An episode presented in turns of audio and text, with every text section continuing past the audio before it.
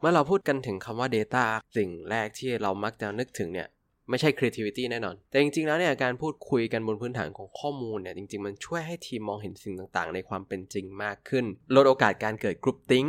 ซึ่งนั่นเองแหละครับ ที่มันช่วยให้ทีมเนี่ยมองเห็นวิธีการแก้ปัญหาใหม่ๆ แล้วก็มุมมองใหม่ๆ ครับ โดยไม่ต้องมายึดติดกับความคิดหรือความเชื่อเดิมๆ ได้ง่ายขึ้น และนั่นคือสาเหตุสำคัญครับ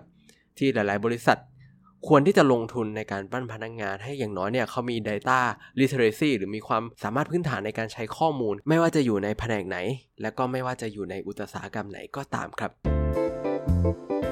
It's time for a cup of culture podcast. Let's grab a cup and sit back.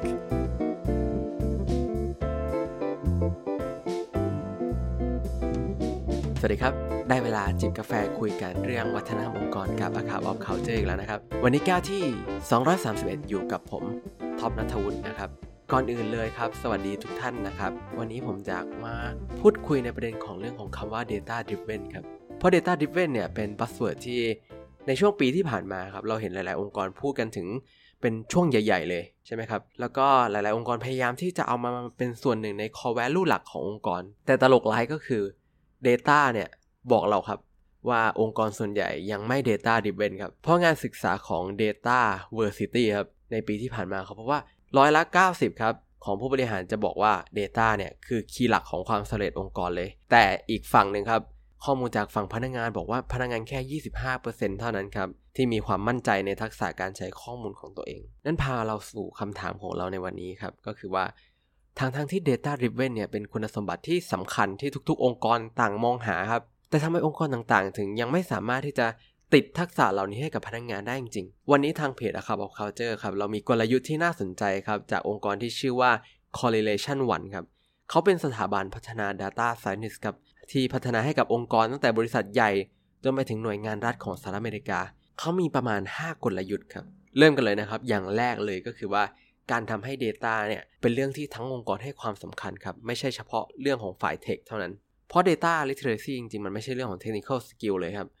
แต่มันเป็นทักษะการทำงานที่ทุกๆ สายงานเนี่ย สามารถใช้ประโยชน์จากมันได้ครับ การส่งเสริมให้พนักงงานตั้งแต่ฝ่าย Marketing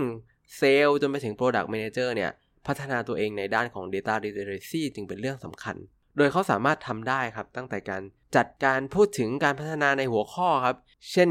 Data Driven Decision Making หรือการเวิร์กช็อปเชื่อมโยงกลยุทธ์เข้ากับการใช้ข้อมูล หรือการอบรมวิธีการสื่อสาร การนำเสนอโดยอาศัยข้อมูล มันก็เป็นจุดเริ่มต้นที่ดีของการสร้างการเปลี่ยนแปลงไปสู่วัฒนธรรมแบบ Data Driven ได้ครับ ต่อมาครับวิธีที่ 2 คือ หาวิธีการสื่อสารกันเองภายในองค์กรสำหรับเวลาที่เราใช้พูดถึง Data กันครับ เพราะโลกของ Data เนี่ยจริงๆมันกว้างใหญ่ครับแล้วก็เต็มไปด้วยbuzzword มากๆ เลย ที่มันก็มักจะมาพร้อมกับความเข้าใจผิดได้ง่ายๆครับดังนั้นครับการพูดถึงเรื่อง Data เนี่ยควรจะเฉพาะเจาะจงไปเลยครับว่าเราพูดถึง Data ในแง่มุมไหน โดยเฉพาะในแง่มุมที่ สำคัญกับอุตสาหกรรมที่เรากำลังทำอยู่ เช่นครับ เวลาที่เราเป็นบริษัทด้านการเงินเนี่ย พอเราจะพูดถึง Data เราควรเอามาเชื่อมโยงกับเรื่องของ probability เรื่องของความเสี่ยง เพื่อที่จะให้ทีมงานครับได้เห็นว่า Data ที่เรากำลังพูดถึงเนี่ยมันคืออะไรในความหมายสำหรับอุตสาหกรรมเรา หรือถ้าเป็นองค์กรเทคโนโลยีครับอาจจะพูดถึง Data ในเชิงเรื่องของผลการทดลองการทำงานแบบ trial and error นะครับว่าไปพิสูจน์มาหรือยังทำงานแล้วได้ผลยังไง หรือการวิชวลไลซ์ข้อมูลครับให้ ลูกค้าหรือให้คนอื่นๆ สามารถเข้าใจได้มากขึ้น ดังนั้นในการจัดอบรมให้พนักงงานในองค์กรเนี่ยพัฒนา Data Literacy Skill ของเขาเนี่ยเราควรออกแบบครับ โดยให้ความสำคัญกับประเด็นต่างๆ เหล่านี้ด้วย แล้วก็เชื่อมโยงคำว่า Data เนี่ยเข้ากับภาษาที่ถูกพูดถึงกันอยู่แล้วบ่อยๆ ในอุตสาหกรรมของเราเพื่อให้พนักงงานเนี่ยได้เห็นความสำคัญครับว่า Data จริงๆเนี่ยมันเป็นเรื่องใกล้ตัวมากเลย แล้วก็ให้เขาสามารถเชื่อมโยงกับสิ่งที่เขาทำอยู่ในชีวิตการทำงานปกติได้มากขึ้นครับ ข้อ3ครับก็คือการให้พื้นที่กับองค์กรครับให้พนักงงานเนี่ยเชื่อมโยงธุรกิจเข้ากับข้อมูลได้ วิธีหนึ่งที่ดีต่อการสร้าง Data Literacy ขึ้นในองค์กรคือการส่งเสริมให้พนักงงานได้คิดไอเดีย ทางธุรกิจใหม่ๆ ฝึกฝนทักษะการใช้ Data ของพวกเขาครับแล้วก็พื้นที่ที่เรียกว่าดีที่สุดเลยก็คือพื้นที่การสร้างนวัตกรรม หรือที่เราเรียกกันว่าแซนด์บ็อกที่ไม่ได้หมายถึงประสาททรายนะครับที่นอกเหนือจากจะช่วยพัฒนาคนในองค์กรแล้วเนี่ย ไอเดียต่างๆ ที่เกิดขึ้นระหว่างใน sandbox นะครับก็ยังเป็นประโยชน์ต่อทั้งธุรกิจในด้านของการ save cost หรือการสร้างรายได้เพิ่มเติมให้กับองค์กรอีกด้วยนะครับพร้อมๆกับการเป็นการเสริมแรงครับพฤติกรรมการใช้ Data ในองค์กรแบบที่น่าจะเห็นผลได้จริง เพราะมีความสำเร็จเกิดขึ้นครับข้อ4ครับก็คือเป็นการออกแบบระบบที่ให้รางวัลกับพฤติกรรม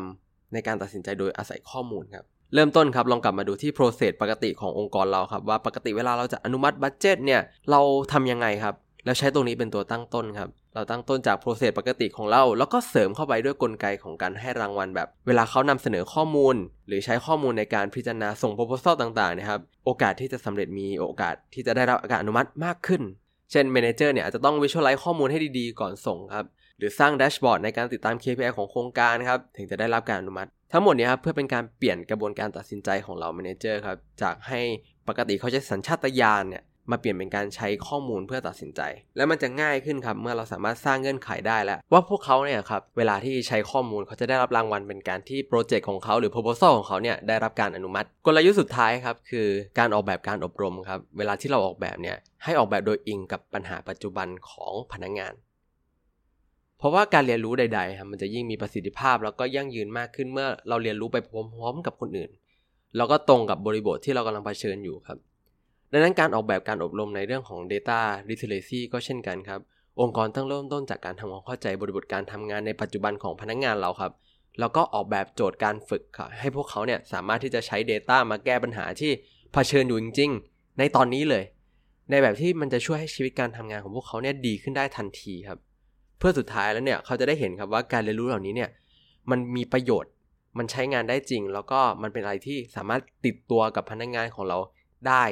แม้ว่าจะจบเซสชันไปแล้ว แล้วก็เราจะไม่เสียเวลาครับทั้งกับผู้อบรมแล้วก็ผู้เรียน ด้วยทั้ง 5 กลยุทธ์เนี่ยครับในการเริ่มต้นนี้เราก็หวังว่า